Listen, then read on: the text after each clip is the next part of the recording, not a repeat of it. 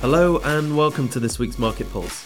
I'm Matt Ford, CEO and co founder of Sidekick, and this is your five minute update on key market news and events with takeaways and insights from the Sidekick investment team.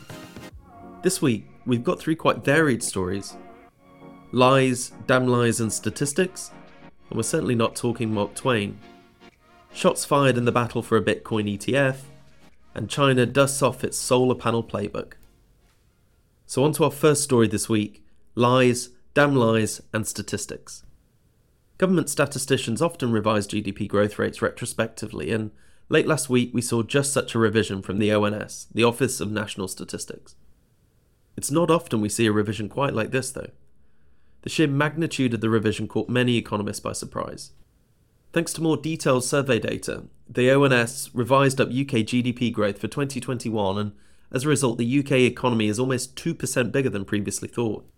This is great news, of course, and it completely changes the narrative for the post pandemic UK recovery. The main narrative around UK economic growth over the last few years has so far been that the UK has been an outlier in the G7, and not in a good way. As little as a few weeks ago, economists still believed that the UK economy was smaller than it was pre pandemic.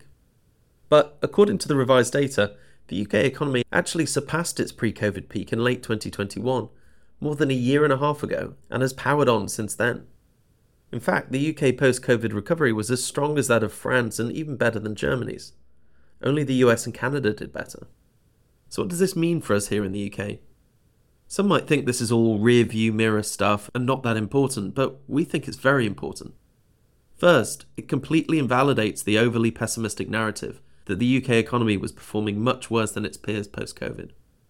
The pessimists were proved wrong the UK is no longer the sick man of Europe as it's often been referred to. And the more upbeat narrative around the UK economic recovery could impact voter decision making in the future. But there's wider implications as well. It means the UK debt to GDP ratio is somewhat better than previous estimates, and this could help to improve investor sentiment regarding UK assets. And lastly, it probably means the UK has a lot less catching up to do than previously thought, but conversely, this could actually mean that growth going forward could be somewhat lower than previously expected. The title for this section, Lies, Damn Lies and Statistics, is a phrase that was popularized by Mark Twain. It describes the pervasive power of statistics and how it's often used to construct compelling narratives. While we're firm believers in an evidence based investment approach, we think this is a reminder that all statistics, and especially outliers, should be regarded with a healthy dose of suspicion. On to our second story this week shots fired in the battle for a Bitcoin ETF. Companies have been trying to launch a Bitcoin spot ETF in the US for years, but so far more than 30 applications have been denied by the SEC. This status quo could change, though, over the coming months after a landmark court ruling against the SEC. Asset management firm Grayscale has applied to the SEC to convert its popular Grayscale Bitcoin Trust into an ETF, but the application was denied. Grayscale already holds more than $16 billion in Bitcoin, and they believe that a spot ETF could unlock billions of dollars in additional investment, mainly from institutional investors. Grayscale's not the only company, though, trying to launch a spot ETF. The world's biggest asset manager, BlackRock, is also trying to get in on the action. But despite BlackRock's size and reputation, the SEC still said no. They've made it clear that they believe the unregulated nature of the crypto space increases the potential for fraud and market manipulation. They also expressed concerns that Bitcoin's volatility might be too high for ordinary investors. After the SEC rejection, though, Grayscale decided to sue, and last week a US court found in favor of Grayscale. The judge said that a spot Bitcoin ETF is similar to other products already approved, and the SEC rationale for rejecting the application seems capricious. While the court didn't order the SEC to approve the application, they did order the SEC to review the application again. So, what does this mean for investors in the UK? Just because the SEC might soon approve a Grayscale or BlackRock spot Bitcoin ETF in the US doesn't mean it'll automatically be available to UK based investors. But it does probably mean that it might become available at some point in the future. BlackRock has many ETFs available in the UK, and if a Bitcoin ETF proves very popular in the US, we see no reason why they won't offer a similar product in the UK. So, on to our final story this week China dusts off its trusty solar panel playbook. China has a tried and tested strategy to capture a large share of the market in fast growing global industries. They dominated the solar panel industry through a combination of generous government subsidies and high end manufacturing. Today, China's share in the manufacturing of solar panels exceeds 80%, more than double China's share of global demand. In the past, solar panel manufacturers in other companies have complained that they can't compete with Chinese players that have access to government subsidies. But the fact remains that China has been instrumental in bringing down the cost of solar panels. This sharp reduction in cost has most likely led to an acceleration of the clean energy transition. Now, China is doing it again, but this time with batteries for electric cars.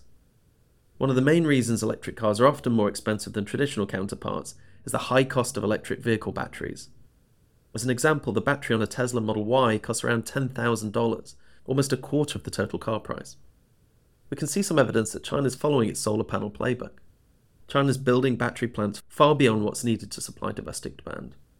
Current Chinese production of EV batteries is double what they need domestically this year, and based on current plans, production will be up to four times more than domestic demand by 2027. Some market participants are worried that, like with solar panels, China will dump excess production in international markets at prices other manufacturers just can't match. This is clearly a risk and it could make life very difficult for battery manufacturers outside of China. It also risks a repeat of the boom and bust cycle, like we've seen in the Chinese solar panel and real estate markets. It's difficult to tell who the winners and losers might be in the race to supply the world's auto manufacturers with cheap EV batteries, but we think it's important to keep an eye on the bigger picture here. The quicker we can reduce the cost of EV batteries, the quicker we can transition to a cleaner and more sustainable future. So that was it for this week's Market Pulse. As always, we hope you really enjoyed the updates, and if you want to hear more from the Sidekick team as we build out the product, you can sign up to the waitlist at sidekickmoney.com, where you can download the app directly from either the App Store or the Google Play Store. We hope to see you next week, but before we go, we've got some important notices. It's important to note that the contents of this market pulse is based on current information which we consider to be reliable and accurate. It represents Sidekick's view only and does not represent investment advice. Investors should not take decisions to trade based on this information. Sidekick is not yet regulated, but has applied to the FCA for authorization to operate. Prior to Sidekick becoming fully authorized, none of the information provided is intended as an inducement or an invitation to apply for any Sidekick product or service. And please remember, investing should be viewed as long term. When we launch, your capital will be at risk and the value of your investments can go up and down, so you may get back less than you put in.